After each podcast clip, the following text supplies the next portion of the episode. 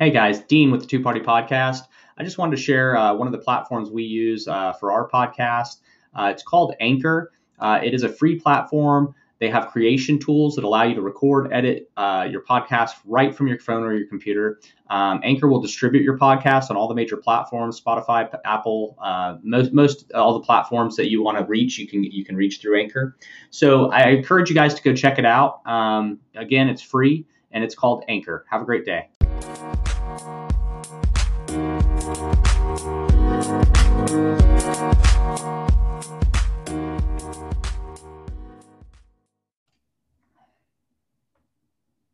we are on. So this is Dean with the Two Party Podcast. I'm on here with Jeremy Bennett, and um, he's joining us today. We're gonna uh, j- we're just gonna basically pick his mind and see see uh, see how he is, who he is, and, and some of the things that he's into and interested in. Um, he wants to share with the audience. So Jeremy, go ahead and tell us a little bit about yourself.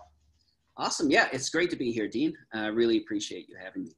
Uh, my name is Jeremy Bennett. Basically, what I do, I uh, travel throughout the country, Canada, where I'm from, and United States, some some places in the UK, and I do presentations on basically showing people how to calm their minds, react more calmly to challenging situations, and live more in the present moment. And um, you know, God knows we need that more now than ever. Amen. Our world's a mess we're living in such incredibly uncertain times. And uh, you know to be able to share this message means the world to me because for years i uh, i was you know one of the, the, the people who had a very difficult time calming their minds I was dealing with a lot of stress, a lot of anxiety. I'm sure we'll get into that in a little while, but uh, it was tough. It was difficult. And nowadays, I've used my journey to help other people, you know, show them practical techniques and practical methods to help them calm their mind, react more calmly to challenging situations, and live more in the, for lack of a better word, peace and bliss of the present moment. So that's a little bit about who I am and what I do. It's extremely, you know, it's funny you say that, um, and and wrapping up that that intro statement is, it is so difficult for people to live in the moment. It is so hard for people to not live in the past or be focused on the future, um, uh, uh things that should happen or could happen, um, versus literally just absorbing where you're at and what right at the moment, right in the moment. It, it's so difficult for people to get there. Absolutely, and if you look at it, I mean, the average person has thousands of thoughts every single day. Mm-hmm. That's not every month or every year. Every single day, the average person has. I think thousands. I do it every minute. and you know, if you look at it, it wouldn't be so bad if it was, you know, good thoughts. Right. You know, thinking about good things or, you know, thinking about things that could potentially happen in the future that, that would benefit us. But the reality is, uh, not every single one, but the reality is a lot of these thoughts are not only the same thoughts we had yesterday, but they're dwelling on something bad in the past. So something negative, something we didn't mm-hmm. want to happen that happened. So we're dwelling on that, or we're fearing something that could potentially happen, you know, tomorrow or in 10 minutes from now or in, you know, 100 years from now and that's where you know, you know, including myself. I, have been doing this 15 years. I'm far from perfect, far mm-hmm. from perfect when it comes to this realm of things. But you know, that's where the majority of people, or I should say, a lot of people spend their time dwelling on something bad or fearing something that could potentially happen tomorrow. And uh, you know, when we spend the majority of our time in our mind like that, you know, not so good things can happen. Mm-hmm. Correct. I, I would agree. And and I, have looked a little bit about your story. Um, I, have read a little bit, um, just just what I could dig up online in, in some of the, the, the places I could find you in social media and stuff. And um, one of the things that, that caught my eye was about OCD. Um, and I always, you know, I guess I guess you could say for for many years growing up, and I'm 44, but but growing up, there was a there was a time period between like the late 80s and the early 90s where OCD, the word, became like this household name, and like you know there was always a reason why. Oh well, the reason I do it is because I have OCD, or you know um, there was it just became one of those things, kind of like almost like attention deficit disorder, just became a thing all of a sudden, and and so tell me a little bit about your experience with OCD. Tell me a little bit about your experience growing up and where that all ties in. Dean, I can remember, and this is something I talk about in, in my live presentations. Um, I can remember, believe it or not, my very first symptom of OCD. Um, I, it was grade seven, so I was 11, 12 years old. I think I was around 12 at the time and I was playing ball hockey with the boys, you know, from Canada. Love our hockey here. I love it. Yeah. It's like the only sport I keep up with. Uh, uh, fighting sports and hockey is all I care about. That's it. I, I, don't watch men in tights football. I don't watch any of that stuff. I still, I still play a little bit of ball hockey. I don't play ice hockey because right. I, I, messed up my knee years ago, but a little yeah. bit of ball hockey once or twice a week. But uh, it was grade seven, 12 years old, played ball hockey with the boys, came home that night and I couldn't get to sleep and the reason why is because one of my dresser drawers was sticking out, you know, maybe an inch or two or 3 mm-hmm. inches uh, more than the rest. Never, never before. In, Wasn't you know, a problem. Before has that ever, you know, bothered me. And you know what? It wasn't anxiety or anything at the time. It was just like, why is this bothering me? Mm-hmm. You know, why can't I get to sleep? And eventually it was pestering, pestering enough to the point where I stood up and I walked over and I, I pushed in the drawer and it kind, you know, it kind of it was relaxing. It kind of mm-hmm. went away that that irritation. Didn't think anything of it. Went to sleep. Went to school. Came back the next night. The same thing happened again. Dresser drawer was sticking out. Just one of them. Maybe not the same one, but one of them. Couldn't get to sleep. And I'm like, why is this happening?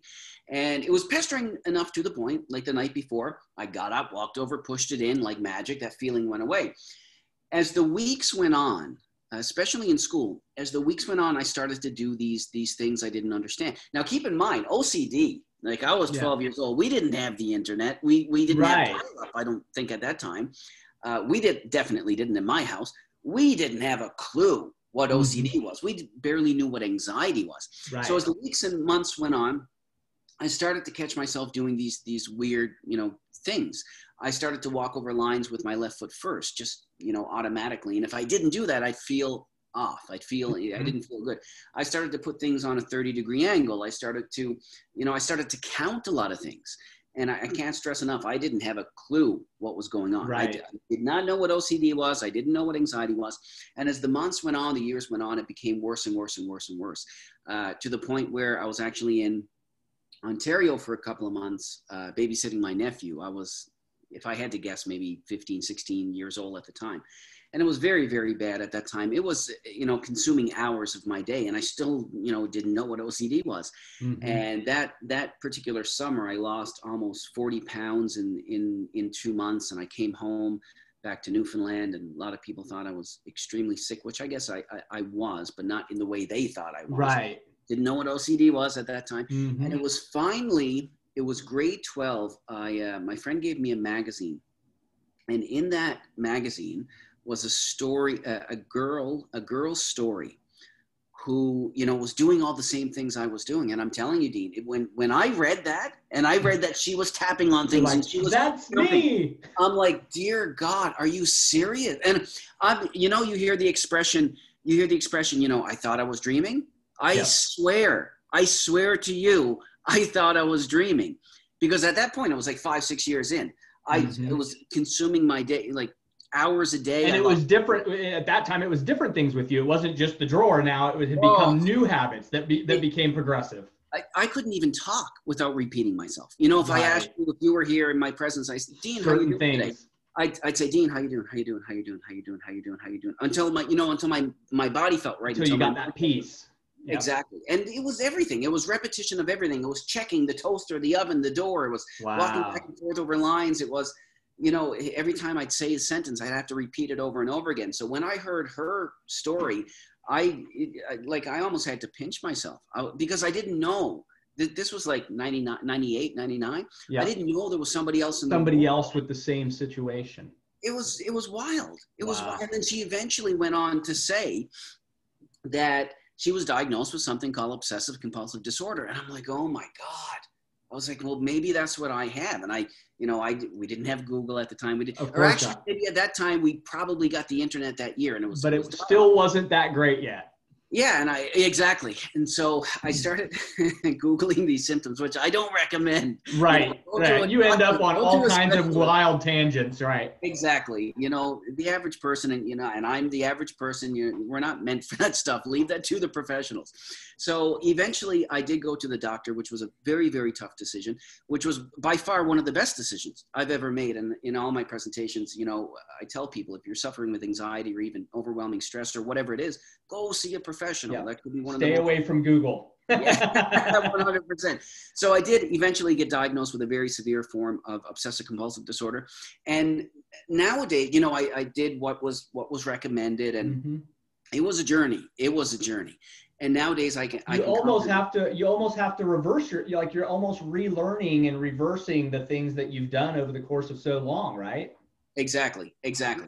And what I, I eventually started doing once I started to break free of that, which is, you know, it's very, very difficult. It's not I was going to say it must have been very painful for you. It, it was to, to try to fight these, these, these things. Exactly. And it was a lot of exposure techniques. That's what did it for me mm-hmm. uh, under the recommendation of, of the professionals I was seeing.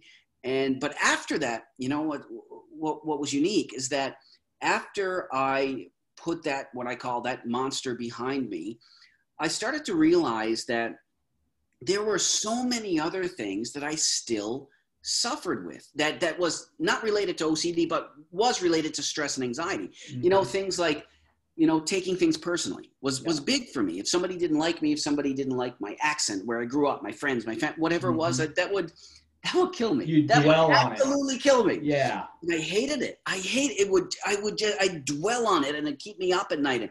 So little things like that, or not being able to relax before bedtime, or you know, constantly dwelling on something I didn't want to happen that happened, or constantly fearing something that happened, or, or that I didn't want to happen. You know, all these little things and you know, needless arguments. So I said to myself, you know what? Once I started to put the OCD behind me, which was definitely a process, I said maybe I can start to tackle those kind of issues. And that then I went on another journey. And then I became, you know, a student of the mind. I started to read every single self-help book I could possibly get my hands on.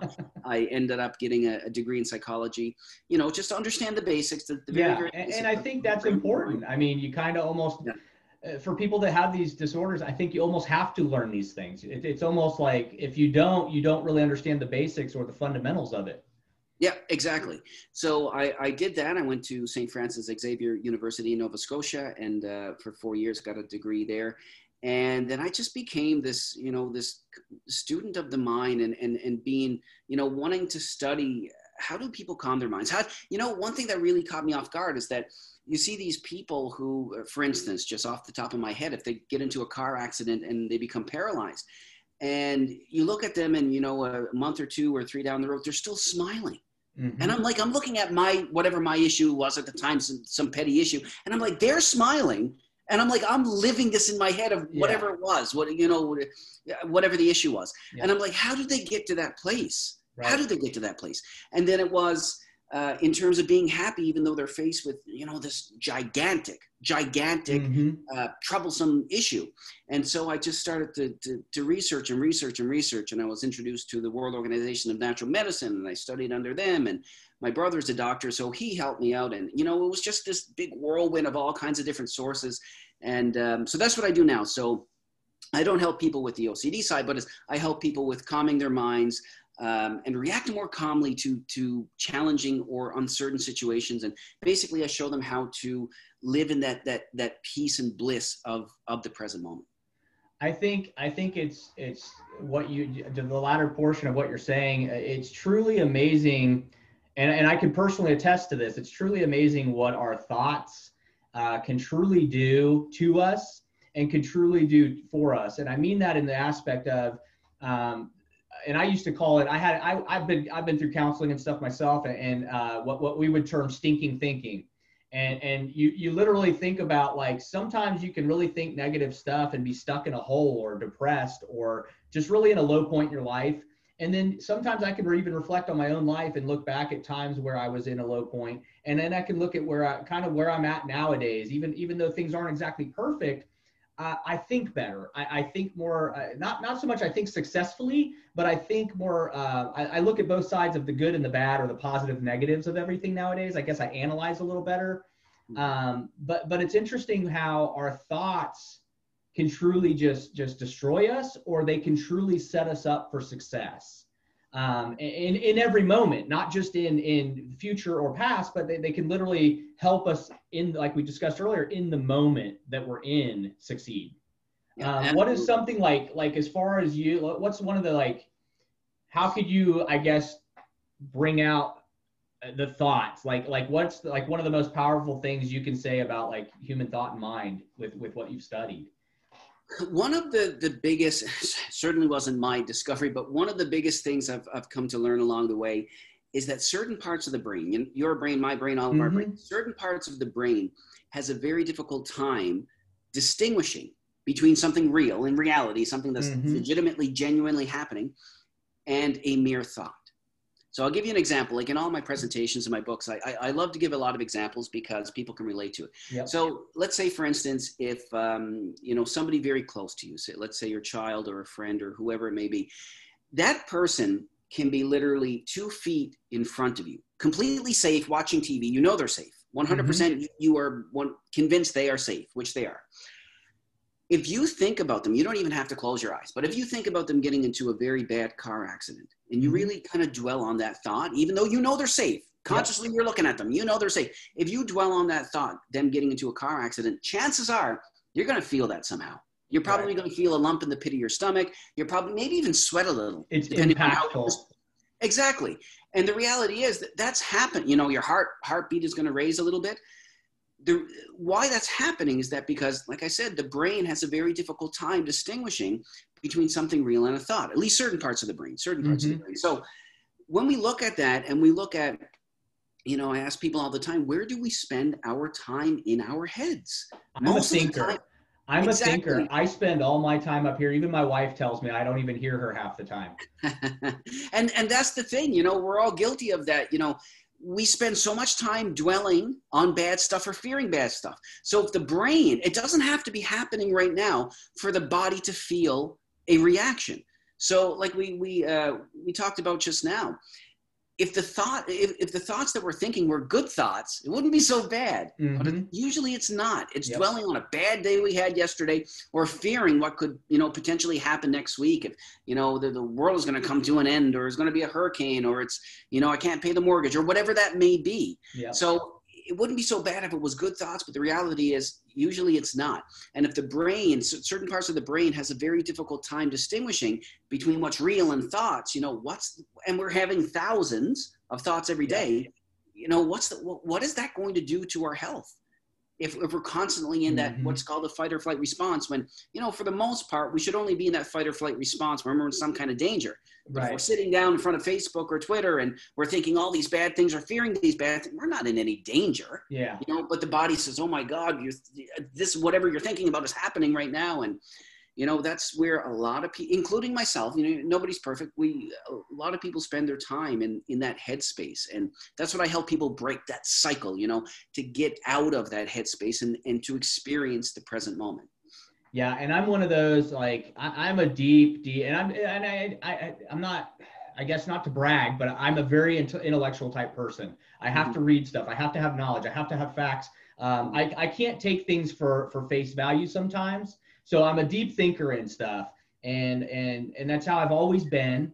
And so I'm I'm exactly what you just explained. Sometimes I'm looking at like, how is this meeting going to go next week? How is this going to? Um, I, I, do construction. I'm a general contractor. How is this project going to go? And I, I look at all the good, the bad, the ugly. Is the house going to cave in? What's going to go on? Um, and, and and it's sometimes it's it's healthy thought of, of healthy processing, and some of it obviously is not healthy. It's just yeah. not good. Yeah. And it's so true. And, uh, you know, like I said, we're all guilty of that. Mm-hmm. We spend so much time, so much time in the head. And when we're living in our heads so often, and, and you probably know the subject very well, the more and more we think about something, whether it's a good thought or a bad thought, mm-hmm. we have a mm-hmm. place in our brain that literally is going to train our eyes to mm-hmm. focus on more of those things that that kind of meet that energy. For ex- yep. for instance, you know, if you buy a new car, what's when second you buy a new car, what happens? You start to see that car everywhere. Uh-huh. Everywhere you go, it's on the freeway, it's on the highways, and people's parking lots and driveways. And you're like, does everybody own this car? You're like, I didn't notice these cars before. And the reality is, you saw the cars, you just didn't register them. You didn't mm-hmm. notice them because the second you buy a car, you're constantly thinking about it. Right. Constantly. Yep. So you're tra- you have a place in your brain called your reticular activating system, which trains your eyes to focus on things that you're concentrating on. So, you know, that's why positive people are attracted to positive people. Negative people are attracted to negative people. People who gossip are attracted to other people who gossip. People who like sports are attracted to other people who like sports.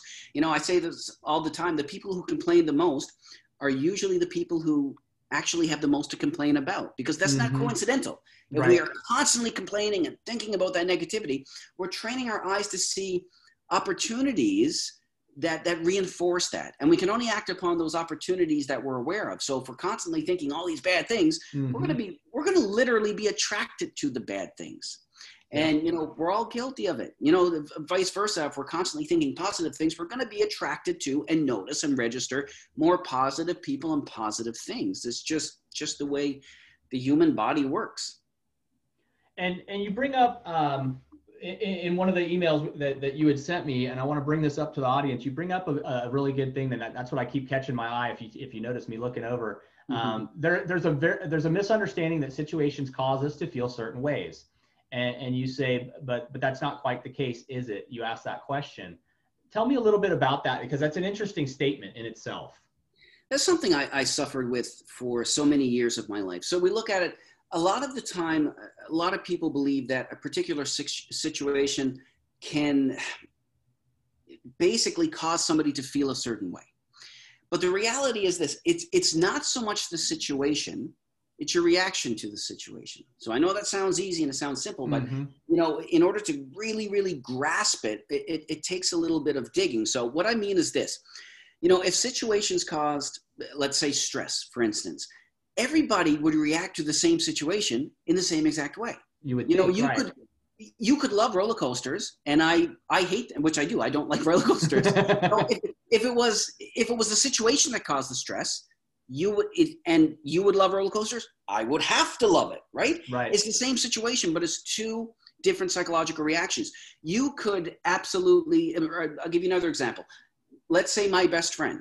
I, I love my best friend my best friend may have done something to you 10 years ago you hate that person right, right. so it's the same if if that if he walks in and we're you know chatting right now i i feel warmth and love towards that person you feel hatred right it's the right. same situation we're exposed to the same thing but it's two different psychological reactions right. so what we need to understand is that it's not so much the situation but it's more so our individual perception of it, our individual reaction to it. So, in other words, we don't always have to change the situation. Now, sometimes mm-hmm. it's good, sometimes we want to, sometimes we need to, but we don't always have to change the situation. We just need to change how we react to it. Right. And that, that makes all the difference in the world. All it does. It does, and and it, that's a good point. I, I know several of my friends and even family, you know, and I, and like I said, I've been through counseling most all of my life. I had a, I had a pretty crazy childhood. My mom was was blessed as a single mother to be able to get us into counseling. Um, I, I, thank her for that. Um, and then even when I got older, even in my 20s, I went through a lot of counseling. Um, so I feel like, although I'm not a professional and I'm not good sometimes, I feel like I've got better coping skills than a lot of people ever got. Um, and so a lot of my friends come to me for advice and stuff because they know I'm, I'm a little more, I guess, uh, better at giving the advice and telling them how to cope. And sometimes in my life I don't, but I try to give them that advice. Um, and one of the things I always say is exactly what you just said is um, how you react to the things that you're presented is it's going to change your whole world. And I and I've told a lot of my friends like you can you can sit there and get mad. Somebody can flip you off, cuss you out, and you can get extremely pissed off and mad about it and I've even done it, literally laughed at it, just haha, whatever, uh, not even, don't even worry me or care in the world that you're flipping me off, you know? And people are like, how in the world are you reacting to that response that way? And I, I've literally just learned that uh, for one, I, I, I'm at a point in my life at 44 years old. I, I've lived through so much hell as a, as a young man and a child, and the things I remember growing up, very dysfunctional childhood uh, where I'm at now, I want to be happy in life. Uh, I, have decided that probably in my mid 30s, I finally decided, uh, I guess I started to reach that plateau where I, I, guess adulting comes in. And I decided, what is my goal as being an adult? I want to be happy. Um, so I, I stopped reacting to, to things that come at me that, that maybe most people in an immediate emotional response may react in an, in an immediate emotional response way. I see it and I stop even in that moment, in that very second. And I, I just, is that how I want to react? Is that how I want to retain the information that I'm reacting to? And I, am one that I catch that a lot. And, and so what I'm hearing you say is exactly, it's almost like stuff I've already been kind of working on. So I, it makes me think I'm almost on the right track, if that makes any sense. Like maybe I'm going in the right direction, or maybe it's just me and you are just going the wrong direction and everyone else is doing right, right? Um, but, but I find that interesting because um, on a personal level, you know, uh, there was many years, like you discussed, there was many years where I used to take things personally. I have friends right now that are probably listening to this show right now. I have friends that I used to, they used to hate me. They wouldn't invite me to parties because I was the kid that would get rowdy at a party, show up, and I'd steal the damn keg from the party and beat someone up on my way out leaving. And and so I was that jerk. And so there, you know, there was many years where I was just a jerk. I was just I was just a complete jerk. But at the same times, even when I wasn't a jerk, um, sometimes my reactions for being a jerk was because of how I felt someone felt about me personally, uh, or how I perceived or took it. Um, and and come to find out later, after a few years down the road, you know, me and that same person come to find out they were they liked me the whole time. It was my own perception. Um, so so I mean, I, I see I, I just see like where this all ties in as a, as a personal connection um, as well, like how we perceive things personally on a personal level. Absolutely. And if you look at it, I mean, so many people, and, I always stress this, you know, uh, even though I've been talking about this for almost 15 years, yeah, I, nobody's perfect. Nobody's perfect. Mm-hmm. Um, a lot of the times we take so many things personally that we shouldn't. And I'll give you an example. You know, if somebody doesn't like you or me or whoever it is, if somebody doesn't like you for your accent or where you come from or what kind of clothes you wear or your sexuality or you know how you grow, whatever it may yeah. be, your family, your friends, whatever it is, something that should somebody should not have a problem with.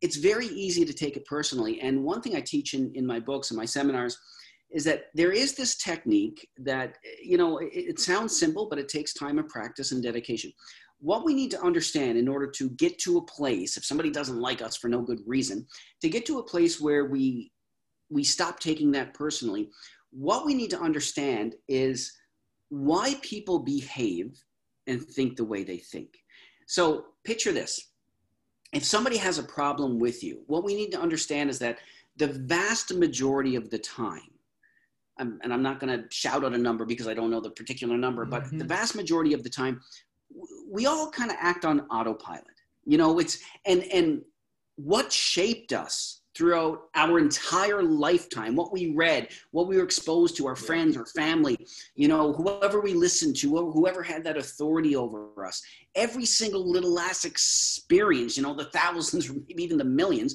every little last experience we've ever experienced shaped us into who we are today. So when somebody got a problem with you for no reason what we need to understand is you know why are they thinking that? Why are they judging? Why are they ridiculing?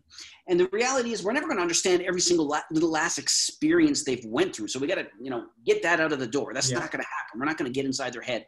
But what we need to understand is that those experiences helped helped shaped uh, shape their beliefs and shaped their values.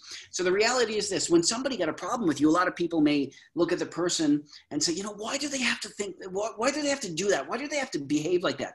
And the reality is they simply can't snap their fingers and, and stop judging or stop ridiculing or stop, stop hating. And the example I give people to show them that, you know, is a lot harder than they think I look at them and I and I ask them. I say, "Well, think about your favorite food right now. They, you know, it's pizza or ice cream or whatever it is." And I say, "Okay, hate that food.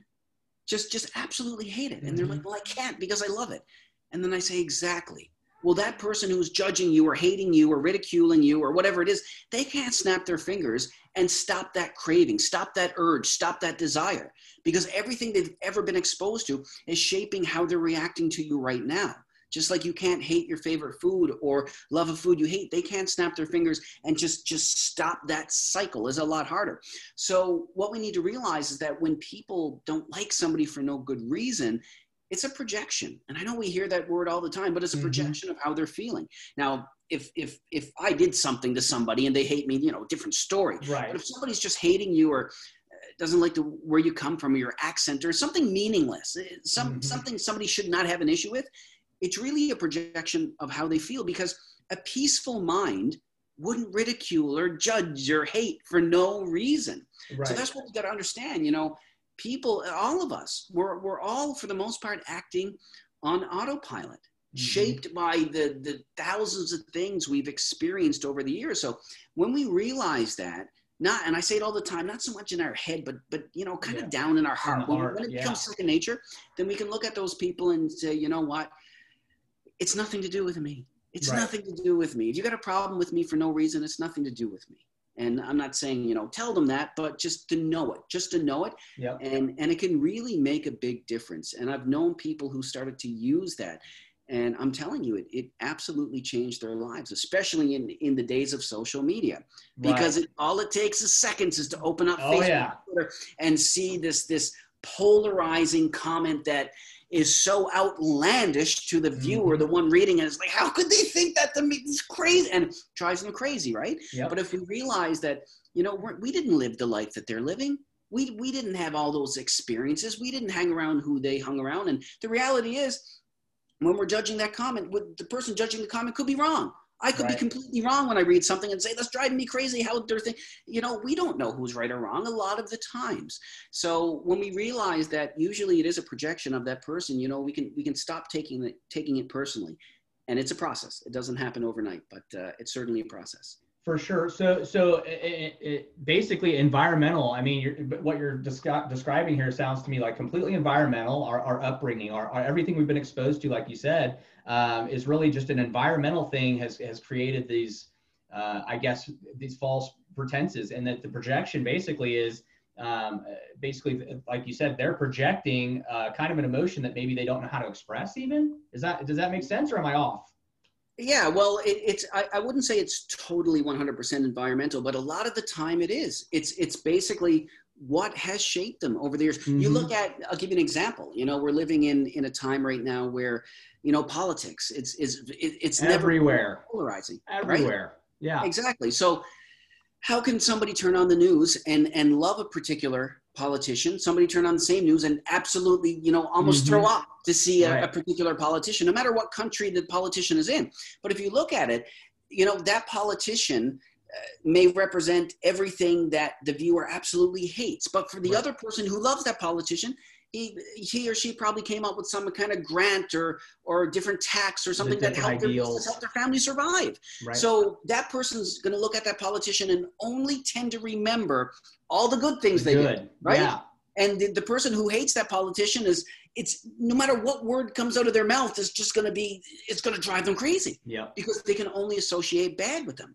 So, but when we get to a place where and i mean we could we could avoid so many needless arguments in life if we understand that you know it, it's not always right or wrong. It's it, it's who's doing the perceiving. Right. And you know I, I get into conversations about politics not a lot not a lot. Right. But I, I try to avoid it and the, the name of the show a lot of a lot of guests or a lot of people i, I reach out to are like well uh, i don't really want to be on a political show. And i'm like two parties just two people talking that's it and, and then once they hear that they're like oh yeah i'll be on there but but exactly. and, and, I do do news headlines. I do do a little bit of politics, but I, I for the most part I'm one of those people that's completely sick of it. I'm tired of hearing about it. I, I pray our elections get over with sooner than later, even though I know it's November 3rd. But it's like I'm so tired of hearing about politics. I'm tired of turning the news on and not getting a good feel good story, uh, something positive. You don't even hear those anymore. You know, yeah. it's sad. Yeah, and I mean, your news is just full of negativity. Negative, Every, and, and, and so that's another reason I try to turn it off because I'm like, I don't want that coming into my head. I don't want to hear yeah. that that mind garbage. Yeah, so that's like a conversation I try to avoid at all costs. But there's some uh, talking about politics, but there's sometimes, you know, I'll get into an engaging conversation about politics, but I'll end it as soon as I feel that the vibe That is going to be, you're wrong, you're right, I'm right, you're wrong, and it's Yeah. like, you know, like because there's be- no progression there. There's no there's no there, there's no good conversation to be had. It's not productive. Exactly. It's not getting Yeah. anywhere. Yeah. What's the point? And Yeah. and I and I those conversations they don't happen anymore because people know I, I usually don't talk about it. so I just, Yeah. you know, It- yeah, it's it's one of those, and, and there's also you know there's people. I mean, I have tons of friends. I, I you know on my personal Facebook page, I don't discuss politics. I don't discuss anything. If you look at my personal Facebook page, a lot of people have probably unfriended me now. I post all music because I love music. It, it, it brings peace to me. So I post a lot of music, new, old, weird. People probably think I'm just crazy because it's like one day it's country, one day it's rap. Who knows? um, it's just the mood I'm in. And, and but I don't post anything about po- politics. I don't post news articles. I don't post these things on my personal page because I have a lot of people that I care about that a I don't want to argue. B I value relationships and I don't want to break relationships over a misunderstanding. Yeah. And I have private groups on Facebook and other areas that if I want to go talk politics or finances or things that you're not typically supposed to talk about, uh, I- there's groups for that. And and I, there's also I have friends that I know that have very thick skin, and if I really am in a mood, I can always call one of them and we can just cuss each other out all we want. You know, it's exactly. just one of those things with if I want to go down that road, I can, but it's like self-induced torture. Why do it? yeah, exactly. And I mean, Um, I, I got people in my family and my some cousins and aunts and uncles like they don't talk to each other because of that. Like they just disagree with this and now they're not talking. And I'm like, what? Really? it, life's Like, too what's short. Life's too short. Ah, it's, Um, it's wild. You, you talk you talk about- meditation, um, and this is interesting because I've actually I had a conversation with one of our guests last week about meditation and his what he does for meditation. Mhm. I spoke with another guest the week before who actually brought up meditation again, and and what he does for meditation and his format of meditation.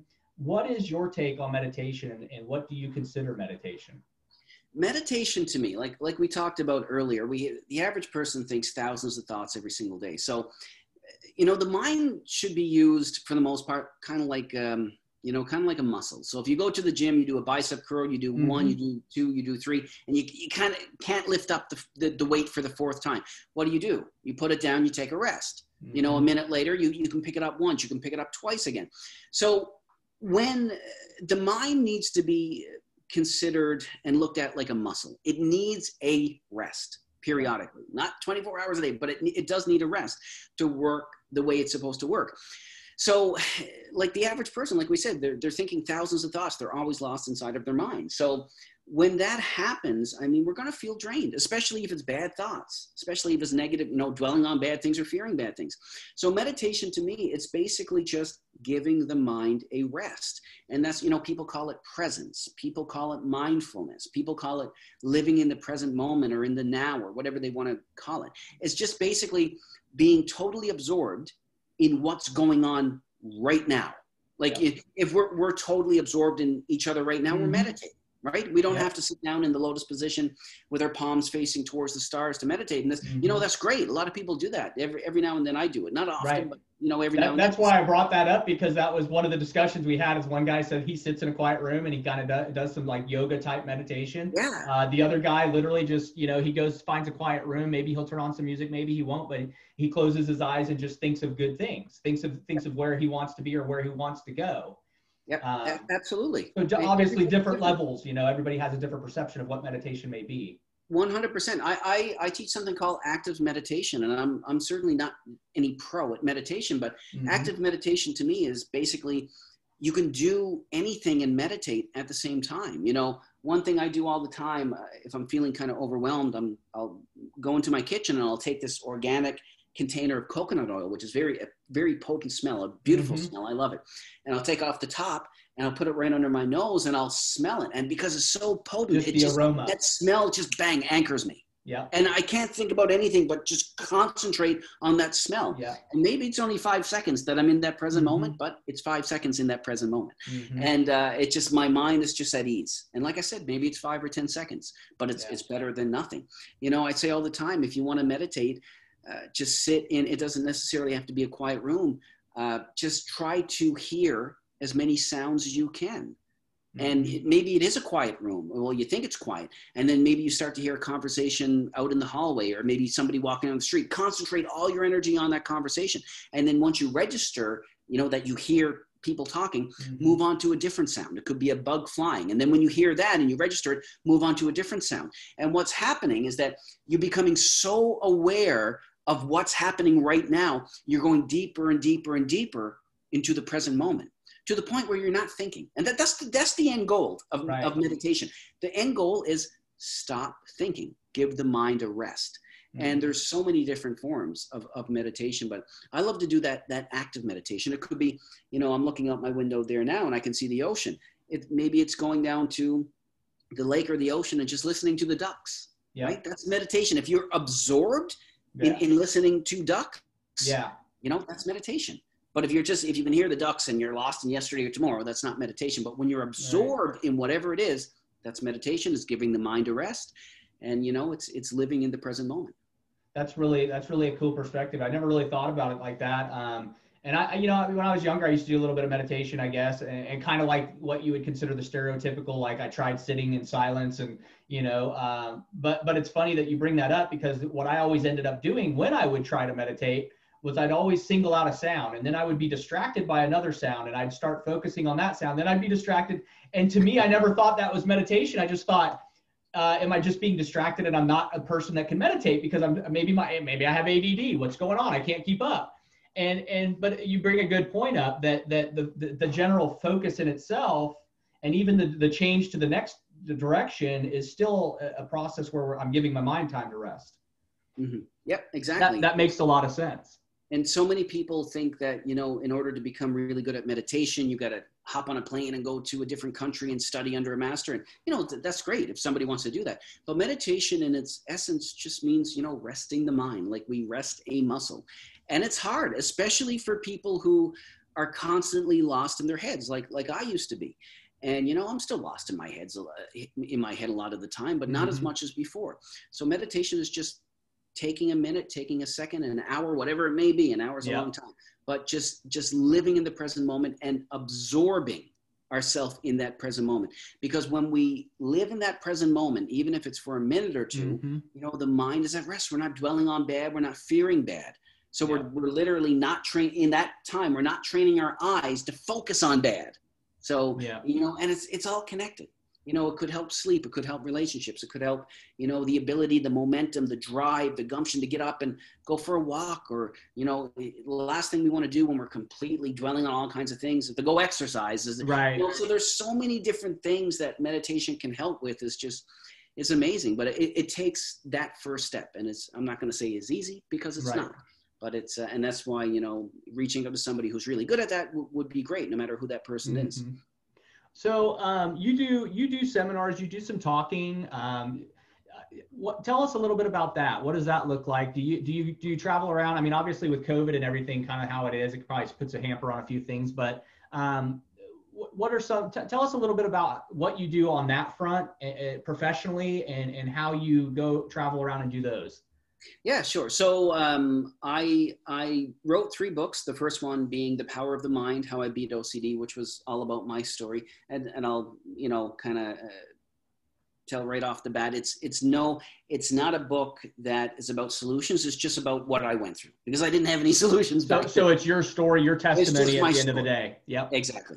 The second book is called the solution learn how to truly beat stress and anxiety. And the third one is called calm your mind uh, transform your life which is about to come out. Uh, there was a short run of it came out for a tour I was doing, but it's going to be out in stores, I'd say, within maybe six or seven months. Okay. Um, that book is kind of like the second book, but a, a bigger edition. So okay. get that book, you don't need the second. So it kind of stacks onto the second book. Exactly. Okay. So, and, and uh, for the past, I'd say maybe 12, 13, 14 years, I've been traveling around the country. Uh, I've done a few documentaries, but uh, for the most part, doing presentations mm-hmm. to, to show people how to calm their minds, to give them practical ways and tips to calm their mind.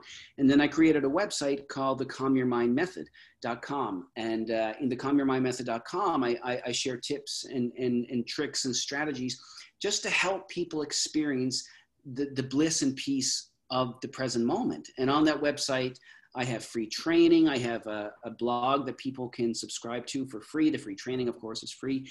And uh, so, yeah, since COVID, uh, no live presentations. Right. At least in person, of course. Yeah. Uh, but I do presentations online um, all the time. I have training online. We call it um, uh, accelerated learning. Uh, mm-hmm. One is coming up actually Thursday. We do one a month uh, as a four week program. So yeah, it's uh, I'm kept busy. I absolutely love doing what I do, as you, you can probably tell. Cool. Because yeah. I went through it. I went through it. I you know I walked a walk and. Um, it was tough. So I know I know this sounds cliche, but uh, as long as I can help one person, I mean that that means the world to me. So I continue yeah. to do that. I have a, a, YouTube channel. We almost we're almost at hundred thousand subscribers. Nice. So uh, really pumped about that because the more people hear the message, um, you know, the more people can get help. So yeah. anybody who wants to check it out, they can go to the calmyourmindmethod.com, sign up for some free training or, or read the blog. There's lots of uh, blog posts there, kind of diving deeper into the subjects we talked about uh, here today. Excellent. Uh, and, and, you know, it's, it's, it's interesting you mentioned about, you know, uh, while it may sound cliche and, and we hear it a lot about helping people, uh, even one person, um, the past, uh, last week, I, I spent a lot of time, I don't usually go live on my Facebook, my personal page. I, will do it for the podcast page and stuff like that. Um, but but I, I, just felt felt compelled last week, and I finally went on live uh, and, and, just kind of sent a message out um, you know, my, my past, I've dealt with addiction. I've dealt with um, uh, of all kinds. I, have lived through. If you said it couldn't be done, I, am the guy that went and did it. And and and I and I got the trophy and I got the shirt and I've got everything to go along with with with what, what my stupid poor decision was. And so at the same time, um, you know where I'm at nowadays. Uh, obviously, I'm no. I, I say I'm no longer an addict, but you know they always say you're you're one step away from being an addict again. Um, but but I haven't used in years. I haven't drank. I don't smoke. I don't I don't do anything anymore. I, I have kind of become the person I used to think was a joke. Um, but at the end of the day, what my message was last week was uh, for us to help people. Uh, I, so I, I, did a live and I, I, meant to go on there for like 10, 15 minutes and I caught myself literally 45 minutes later, still live, still talking to my friends, still talking to people back home. And I'm from Florida. Uh, uh, I grew up in Florida. I've been all over the United States, but I grew up mainly in Florida. And uh, you know, I can't even count now. I've lost count. That's how severe it is over the, the, the amount of friends that I've lost over addictions and overdoses. I've lost the amount, uh, the amount of friends that have died from suicide. Uh, the amount of friends that have literally uh, just making a poor decision lost their life. And so my message last week was was just exactly what you were saying is is if if I could help one person by going live and and and offer them any kind of call me, uh, email me, message me, whatever it may take, call me or reach out to someone else. And that was my message. And and like you said, the, the thing that, that, that where I'm at in life now is using this platform as well as as just being in, in general when I go out of my house, when I go go to the grocery store, um, I'm very genuine and I'm very intentional in my relationships. And, and that means strangers, that means whoever it may be. A, a matter of, you know, to help somebody is a matter of holding a door, um, giving a compliment, smiling at somebody. You never know what that person's going through in that moment. So you could have a person whose husband just beat them to death and then sent them to the store to get something to eat and you're you're you're literally engaged with that person opening a door. Just the smile on your face, just a compliment on her, on maybe her outfit or something could be enough to, to, to get her out of the abuse she's going through in the moment, the depression she's going through in the moment, and possibly change that person's day. Could be the opposite. Could be somebody, it could be the abuser who's abused the children and the wife. And, and maybe in that moment you were kind enough that they, when they go home, they might treat the wife or the kids better. Um, and so my message last week was kind of that is, is I'm at a point in my life now where I, I try to use this platform to help others. I try to, in my own personal life, do whatever I can to help others. And while I don't always do it financially, I, you know, part of that message was I do find myself sometimes doing it financially. I find still friends of mine that I know are addicts that call me and they're like, hey, I, you know, can you send me 20 bucks? And I know full well they're in addict mode. And people are like, don't enable them. And I say, you know what? If it's on my heart to do it for them, because one day, many, many years ago, I was an addict.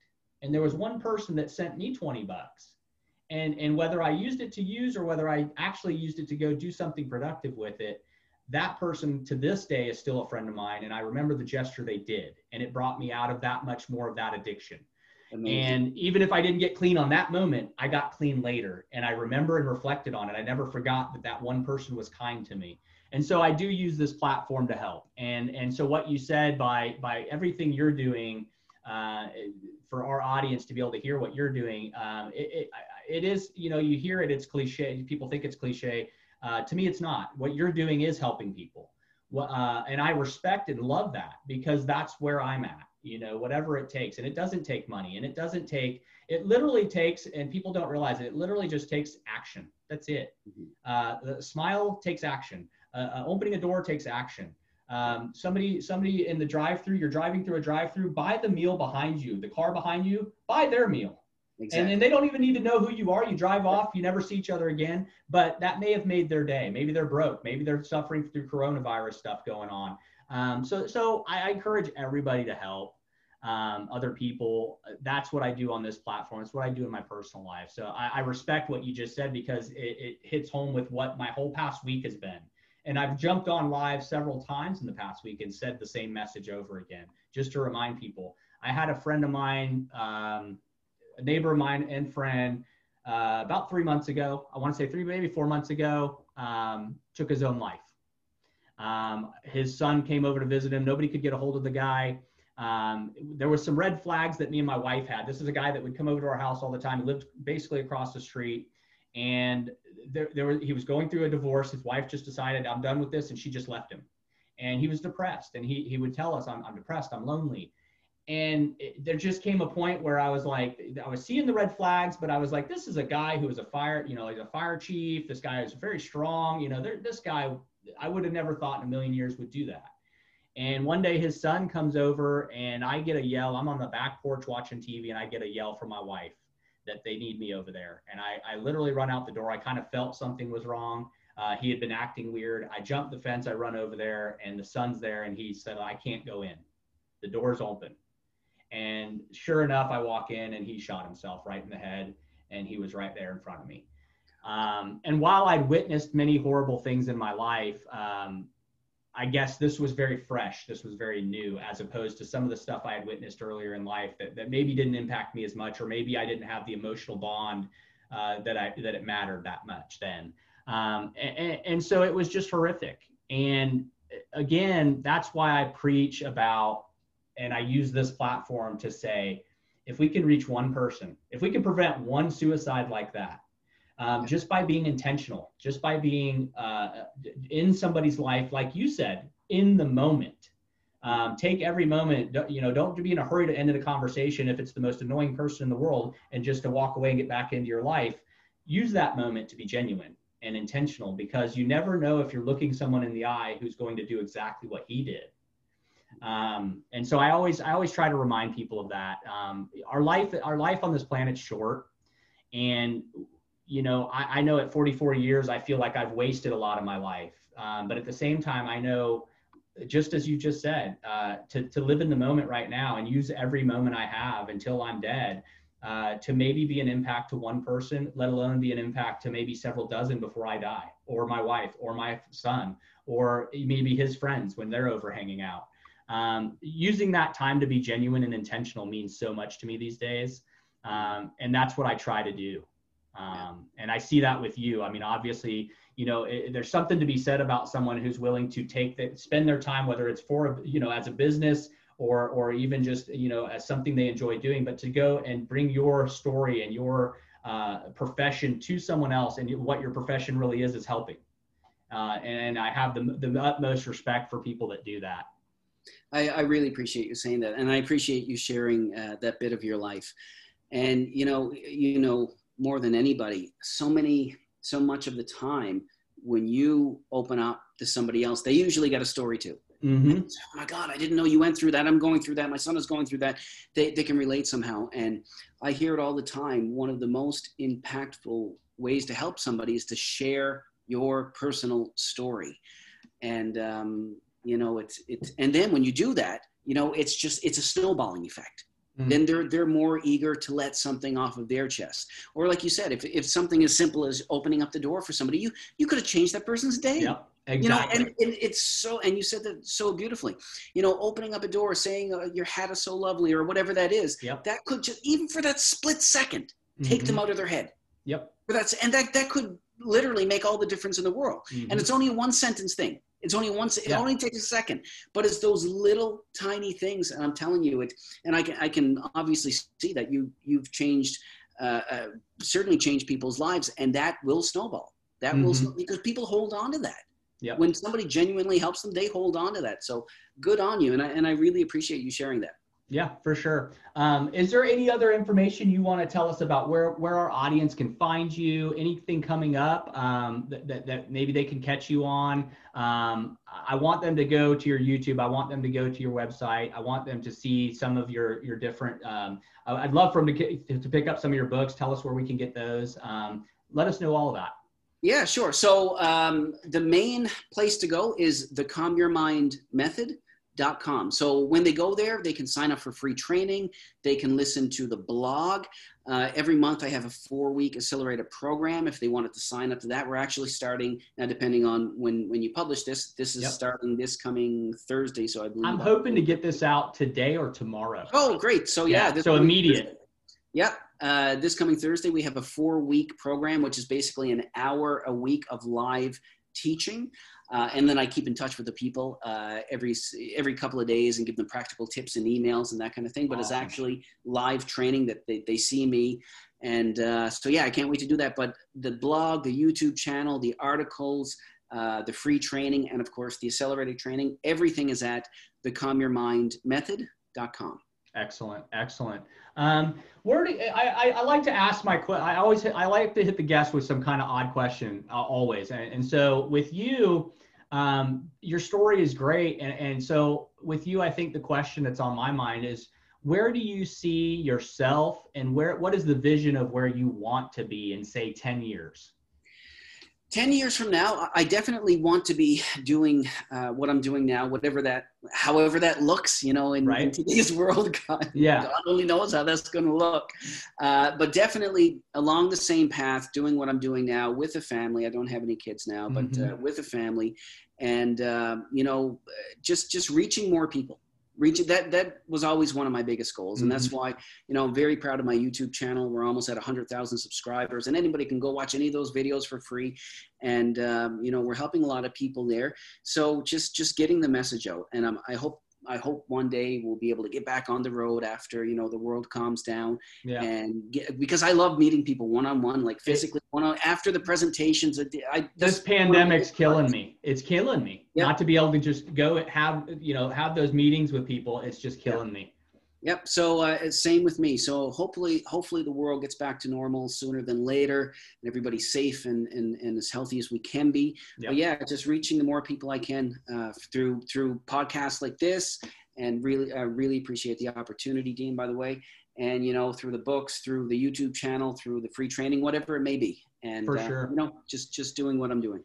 Well, hopefully things you know things get better with the pandemic, and then things lift up, and then obviously you know um, I, I've stated before uh, last week, and on, like I said on a few of these lives, that that with this pandemic, we really got to take even more time to kind of re, be genuine in, in our relationships with people we do interact with at this time, because there, this is, has caused a lot more depression. It has caused a higher suicide rate. So we really do got to be genuine.